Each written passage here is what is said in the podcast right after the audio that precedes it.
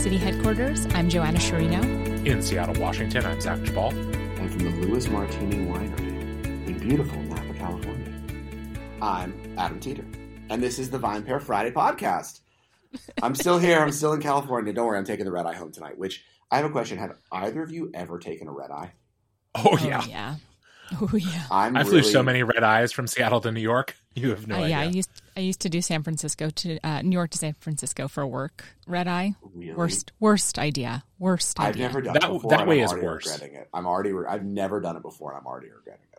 No, the west to east red eye is not so bad because you it's it's a little rough, but you at least arrive and it's morning and you're like, okay, I have to be awake.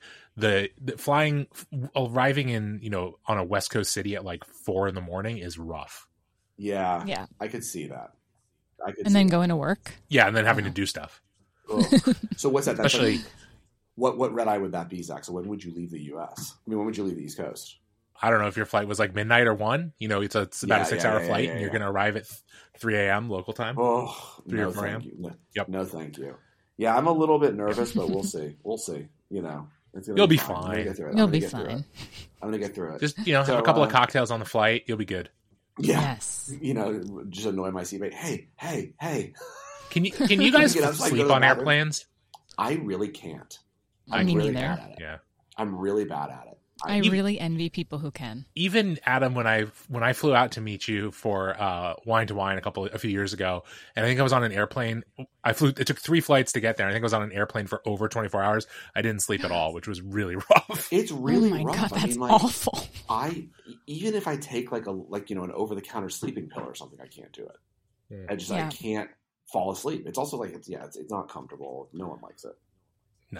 Anyhow, So let's talk about something else. let's talk about something else, which is actually so I'm in. We thought this would be a great conversation for today. So I'm in, you know, Napa Valley, as uh, Keith Beavers, uh, host of Wine 101, says, America's premier luxury wine region, built that way. Cab country. cab country. The question really is so cab's been the dominant varietal, red varietal in the US for decades. Mhm. Is it ever not going to be? I have thoughts. Please. bet. So- So I think My that the, my answer is no. Go ahead, Zach. I think that the qu- answer to this question a little bit depends on two things. One is uh, the time horizon you're talking about, and also kind of what you and how we envision certain trends in the wine industry evolving over time. And those things might are obviously related. I think that for the foreseeable future, I agree with Joanna's general contention that like Cabernet has built itself into this behemoth that is very hard to imagine, um, you know, toppling. Mhm. On the other hand, I think that there are sort of two points of data that I would find interesting or, or sort of, you know, things that I've read about, heard about that would perhaps point to some of its fragility. And one of them is uh, just uh, the situation that, you know, we see in some of these premium Cabernet regions, which is, you know, hotter temperatures, more difficulty growing. Um, and Cabernet has gotten to where it is, in, both because of its connection to fine wine in France, but also because it is capable of being grown in a really wide range of climates. Uh, it does well in a lot of different places. It's not quite the most versatile grape in that regard, but it's much more versatile than what I would think is its closest competition, which is Pinot Noir. And Pinot Mhm. just struggles because it's difficult to grow. It needs more specific growing conditions. And in the other piece of this, and this is the part where I think things might change, Cabernet Sauvignon has to date aligned well with what Americans' expressed flavor preferences are in wine. But, and here's where I think things could change our generation and younger doesn't seem to want those flavors the way that our generation and older has.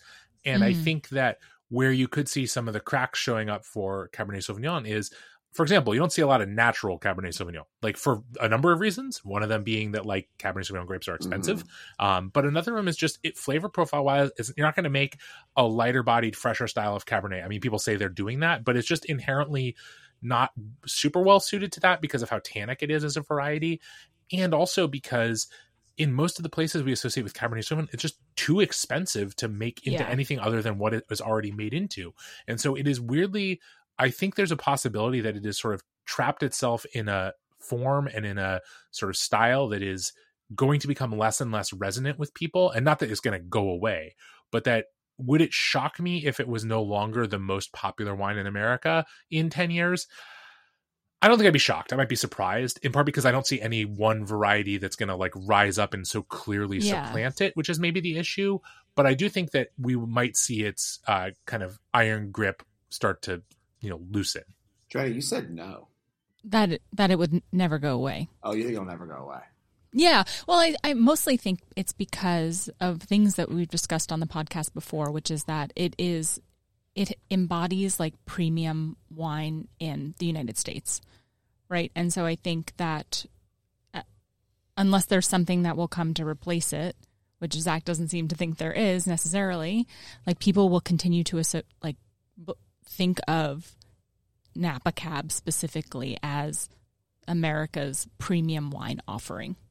Yeah, I tend to agree with you both. I think, you know, you're there's a lot of really good points being made that just as you think about it logically, right? It just doesn't seem like there's anything that can sort of knock it off its pedestal. Like the other grapes like it have issues, right? So Yeah, I was gonna say Merlot, I, too. think, Mhm. softer, some you know structure, tannin, but not as Bad powerful. image. Bad image still. Mhm. Sorry, everybody there who loves Merlot, but it does have a bad image. I think it's going to take a long time, and even then, when it had a good image, it still wasn't anywhere close to Cab in terms of its popularity. Zinfandel is very much on the way down. Right, it's in a decline. Um, people are ripping up But I also think pe- people don't understand Zinfandel either No. and think it's ba- has a bad image too. Exactly. And like a higher alcohol. Uh, Malbec, I mean, no one's doing American Malbec. And I think Malbec, while it is really beloved in the US, I do think it suffers from being seen by most consumers as the affordable wine, Mm-hmm. Mhm. right? So, like, so it's, I know there are premium Malbecs out there. Don't come for me, Argentinian winemakers.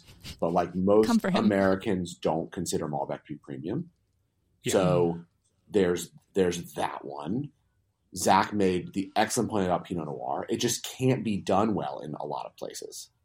And so Now, I might cynically argue that being done well might not be a prerequisite for being the dominant variety because I think there's a lot True, of true, very bad true. Cabernet Sauvignon out there. true. So I think Pinot Noir, if anything, could do it because it's it is our second most popular variety in the country, and there is a lot of demand for it. But I think it's a it's a price issue more than it's a it's a production issue. I think. Right. And then, you know, I mean, Syrah. Like I like Syrah a lot. Mhm. but like Me too. it's not gonna happen. Um and you know it is always interesting to me that it, cabernet is both very you know it's just it's it's both very popular. It gives a lot to the consumer in terms of flavor structure etc and when you talk to people like Brene who runs the Monte Rosso vineyard right it's very easy to grow which i always am so surprised about when i learned that. When i first learned it i was shocked. I was like wait what?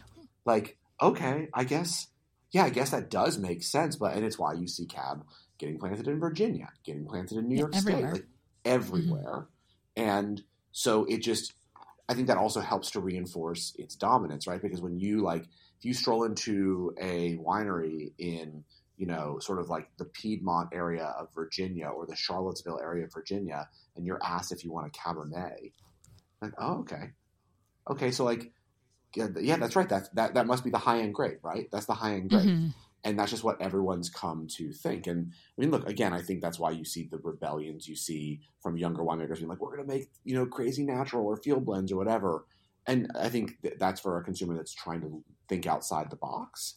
But I think cab is going to always be, at least for the foreseeable future, our you know, I think our lifetimes and probably the lifetimes of a generation after us it's going to be like IPA and craft beer. Like there will be other, you know, other wines and grapes for other people, for people who are a little bit more exploratory, etc.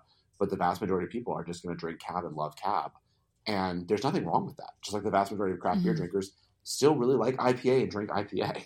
Mhm. You know, Yeah. Well, and I think you make a very good point about how it's both viewed as the sort of premium offering in so many different wine regions around the country, Yeah. and also how because of its premium identity, it is the thing that many of these producers look to plan and look to produce because they Mhm. know that a, a meaningful portion of potential cl- of customers are Yep. going to come in and be like, "Well, "Let me try your cab." And if you try to say, well, actually, we grow, you know, then you're just some people are going to turn around and walk out the door, or you know, they might not literally, but they're not buying wine. They might taste and they'll leave, or they'll be like, oh, okay, I'll get one bottle, but like, but you got cab, and people are suddenly on board, and and I find that fascinating. I think it's uh, there's an incredible, you know, there might be an incredible story to tell because actually, I, th- I believe, and again, I'm doing this off the top of my head, but I think there was a time in America when Cabernet was like not super long ago, like in the into the 70s at least, when it was not the most widely planted variety, even in California. Um, and actually, Merlot I think was more widely planted, Mhm. but but never was was not varietally labeled generally, and so that's a big part of it too, right? Cabernet Sauvignon not only became um, the most planted, but it's also so often the variety that's on the label, and that is a big thing too, right? The the Right. you know as a component in a blend as you see it even in france in most cases um it's it's different than saying okay we, this is cabernet sauvignon and even if in a lot of these cases the wine isn't 100% cabernet sauvignon um it's obviously the the dominant portion of the of the wine and it's the thing that people gravitate towards and, and so i wanted to ask you guys one question about this before we get into tasting which is like Mhm. How do you feel about Cabernet Sauvignon? Because I feel like it's weirdly for how much we talk about wine on this podcast and we talk about wines we like, very rarely do any of us say like, "Oh, I opened a bottle of Cabernet Sauvignon." Yeah, I I really don't ever drink it unless I'm with my parents. Sometimes, like because they've they have some at home, and they're like nicer and they open them. but otherwise, I I really don't gravitate towards it myself. I don't drink it that often either. I drank it a lot when I was a much younger wine drinker. Um, Ah. because again, I think I that for me it was like, oh, this is what premium is, and I, I Mhm. still I have some really nice bottles, and I will open them once in a while, and I 100% can appreciate it. Um, but I, yeah, it's not what I gravitate towards. Like I, you know, if I'm having like red meat, we're talking like, huh, I probably go grab. First of all, I drink a lot of stuff from, you know, Italy, etc. Um, but then I'll, I, I love Syrah. Like, you know, we were just talking about Zach. Like, like I, I would do that with a burger or a Pinot with a burger, or I'm, Mhm. you know, I look for a lot. I think also the problem with Cabernet that we, you know, haven't talked about is I think the reason that people like us don't drink it that often is because it is one of the few grapes that can take a lot of oak. Mhm. But just because it can Right. take a lot of oak doesn't mean it should have a lot of oak. But a lot of producers give it a lot of oak. And for me, like I just can't do a wine like that anymore. It's not the kind of wine I'm looking for. I want a wine that is much more purity of fruit, much less oak influence, higher Uh-huh. acidity. I also need lower alcohol. Like I'm, you know, I ha- there's one person in my household that also drinks, my wife, right? And we're, we can't sit down and have a 15 and a half percent cab. You know, we Yeah. just, we Mhm. can't. It's like we will be wasted because we also usually like to start for, if we're having like, like, okay, if it's a weeknight, we just open a bottle of wine, right? And we have it with dinner. But if it's like, let's say I'm making burger or steak or whatever, and we probably started with a cocktail. And like, after we had a cocktail, we want to have a bottle of wine. And I'm not going to have a Mhm. huge high alcohol bottle of wine or I'll be like flat on my face. I mean, yeah, what, what's your opinion of Cabin? How much do you drink it? I, so I think one thing I want to say before I answer that question is that I think that uh, an important point that I that goes along with the sort of oak regimen for these wines, and it's uh, I think it helps explain it is in America in particular, so much of this wine, not so much of it, but but a good portion of it is is influenced by two things. One is it's influenced by sort of tasting room impressions, and that style of wine pops in a tasting room in a way that a more delicate, subtle wine may not, especially if you've already been tasting some wine in the day and it's also of course driven by critic scores and, and certainly many of the most famous critics are uh, heavily influenced by fruit ripeness oak intensity etc and so those things explain a lot about why it's made that or why some cabernet sauvignon is made that way. I would say that we drink it in this house uh, probably more than the two of you but not a ton. I mean some of it is just it's not like like you adam i would when making you know things that might pair well with cabernet sauvignon i'm at least as likely to gravitate towards uh nebbiolo or syrah uh, or something like that. Um but i do we do have a fair bit of it in in the house and i do open them from time to time. I think that one of the funny things about cabernet sauvignon as a as a wine is that despite its predominance and despite how much people like to talk about food and wine pairing it's not actually the most interesting wine to pair with food, especially the kind of classic Napa or American formulation, because Mhm. like what it's really good for is drinking by itself. And like that is a whole thing unto itself. And like I like I like drinking. Sometimes if my wife and I are just going to have wine and we're not sitting down to dinner, um, not that that happens that often, but it does happen from time to time. Mhm. Um, then this is that's often the kind of wine we open because it's actually kind of very enjoyable for that. Like if the kids are asleep or one of them's out of town or something, and we're going to watch a movie, like Cab's a great wine for that, in my opinion Mhm. but at the table it's actually sometimes not uh, because of its intensity and because of how much that's going on like it it can overwhelm a lot of foods and we don't eat like you know ribeye steaks all that often I mean, Right. we do from time to time but like there aren't that many dishes as someone who had to put together an unfortunate number of wine dinners with washington producers who made multiple cabernet sauvignons you're like okay how many different ways can we like put a you know how many different red meats can we put in one tasting? Right. because it's just like kind of fatiguing for everyone involved um so yeah that's kind of that's kind of where we stand but um i i, I enjoy them when i open them generally i just don't go for them you know at a at the rate that the average american does for sure So it's actually really interesting Yeah. that you just said what you said because I hadn't thought about it until you brought it up that a lot of the times when I do open the Cabernets that I have at home, it is like when Naomi and I sit down to watch a movie. Mhm. Like, Huh. it's that's really I hadn't thought because it's like, well, this is the drink for the night, right? And we want to we want to drink it slowly throughout the like two and a half or three hour movie.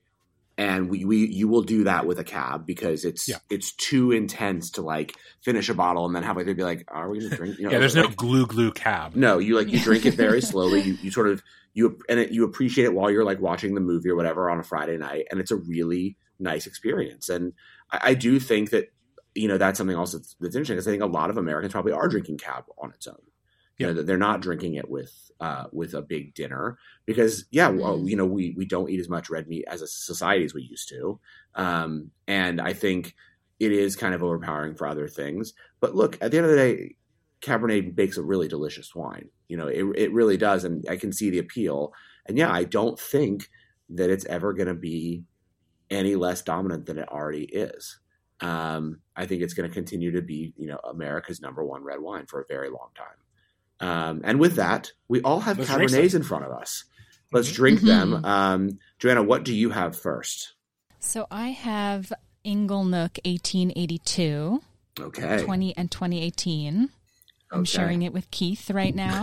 Oh, God, Keith always gets things shared with him. I mean, says the guy who's in like a you know at a famous Napa winery right now. I'm sure you're not suffering. Yeah, right. What, do- what did they pour? What did they pour for you, Adam? Uh, so I mean, they poured for me a. Keith's gonna be so jealous. Uh, they poured for me a Martini Monte Rosso Vineyard Cabernet. Uh, Yeah, nice. yeah, you know, I mean, like probably a pretty great one too, Keith. Sorry, buddy. Um, yeah, I'm pretty excited about this one. What about you? And I have the Robert Mondavi estate, uh, or the sorry, the estates uh, label from Robert Mondavi there, uh, Oakville Cabernet Sauvignon. So, So we all have really classic Cabernet producers too. I thought that was kind of cool. It yeah, that's pretty out well cool. that way. Yeah, um, I'm. Yeah, I'm. And my mine. I, I love. I love the Monte Rosso one too because you know Monte Rosso Vineyard is like one of these sort of these Grand Cru vineyards of the U.S. If you want to say Mhm. call it that, right? But I love that they make uh, Monte Rosso Vineyard Cab at Martini because Martini's always made Cab from that um, that vineyard, but that Mhm. actually it's in Sonoma. Yep. And that when they originally, you know, there had been lobbying actually by people who owned the vineyard and people who bought fruit from the vineyard to move the Napa County line to income, in, incorporate the vineyard because so many producers in Napa love the fruit so much. Mhm. Um, but it's it's a Sonoma vineyard, and I think it just makes really beautiful cab and is is one of these uh, you know nice little reminders that like yeah they can make great cab in Sonoma too. Yeah, and lots of Oh, other yeah. places. Yeah.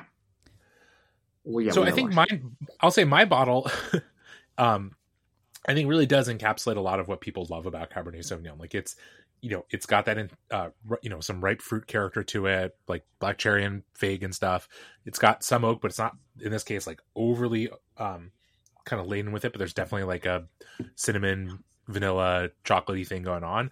It's like you know, definitely got some booze. It's not crazy boozy, but I can feel it. Um, and it's like it's really delicious. It's a, apparently also Cabernet goes really well with podcasting. I didn't know. I've never drank Cab during podcast before, but uh, good to know. I like that. Yeah. Yeah, I I like my wine too. It's good. what do you What do you think about it, Joanna? That's that's No, a real no, I- I detailed tasting note there. I know. I'm so sorry. So mine, my my Monte Rosso, which is the 2018, by the way, uh, is. I mean, I would say there there is definitely a little bit of oak here, but again, yeah, it's not overpowering. You really you really get like the you get like some black pepper, you get a little bit of smoke, which then you obviously get from the oak, right? That's that's sort of the wood characteristic coming in. Um, but then there's you know just the the deep dark black fruit, the blackberries, um, the Mhm. plums, things like that, and then on the on the palate, it just has this. It, there's this really bright acidity, which clearly comes from um, you know just the climate here. So it's it's hot enough during the day to really ripen everything, but then at night it gets so cool in that vineyard that the acidity is really nicely retained. Um, and so it it is so much lighter on its feet than you would expect, right? This this wine, I don't know about yours, but you know, this wine's over fifteen percent alcohol, um, and that should make this wine feel really heavy and weighty on the palate, and it doesn't because it's just the acidity is so high and it, it's just so well balanced and integrated. It's a really nice wine. And again, another reason why I don't think Cabernet is going away anytime soon. Sure. Well, guys, I uh, I'm gonna go get on my red eye now. After I finish this Sweet. glass, I'm gonna fly back to New York City, uh, and moving forward for all uh, the next few weeks, I will be in studio. No more travel for me. Woo! I know you're so excited, Joanna. I am. I like when we're all in the studio. It's nice. It's nice. And Zach just piping in from Seattle. Like always. All right, you both. I will see you on Monday. Have a great weekend. Sounds great. Thanks so much for listening to the VinePair podcast. If you love this show as much as we love making it, then please leave us a rating or review on iTunes, Spotify, Stitcher, or wherever it is you get your podcasts. It really helps everyone else discover the show. Now for the credits. VinePair is produced and recorded in New York City and Seattle, Washington by myself and Zach Geballe, who does all the editing and loves to get the credit. Also, I would love to give a special shout out to my VinePair co-founder, Josh Malin, for helping make all this possible, and also to Keith Beavers, VinePair Tastings Director, who is additionally a producer on this show. I also want to, of course, thank every other member of the VinePair team who are instrumental in all of the ideas that go into making this show every week. Thanks so much for listening, and we'll see you again.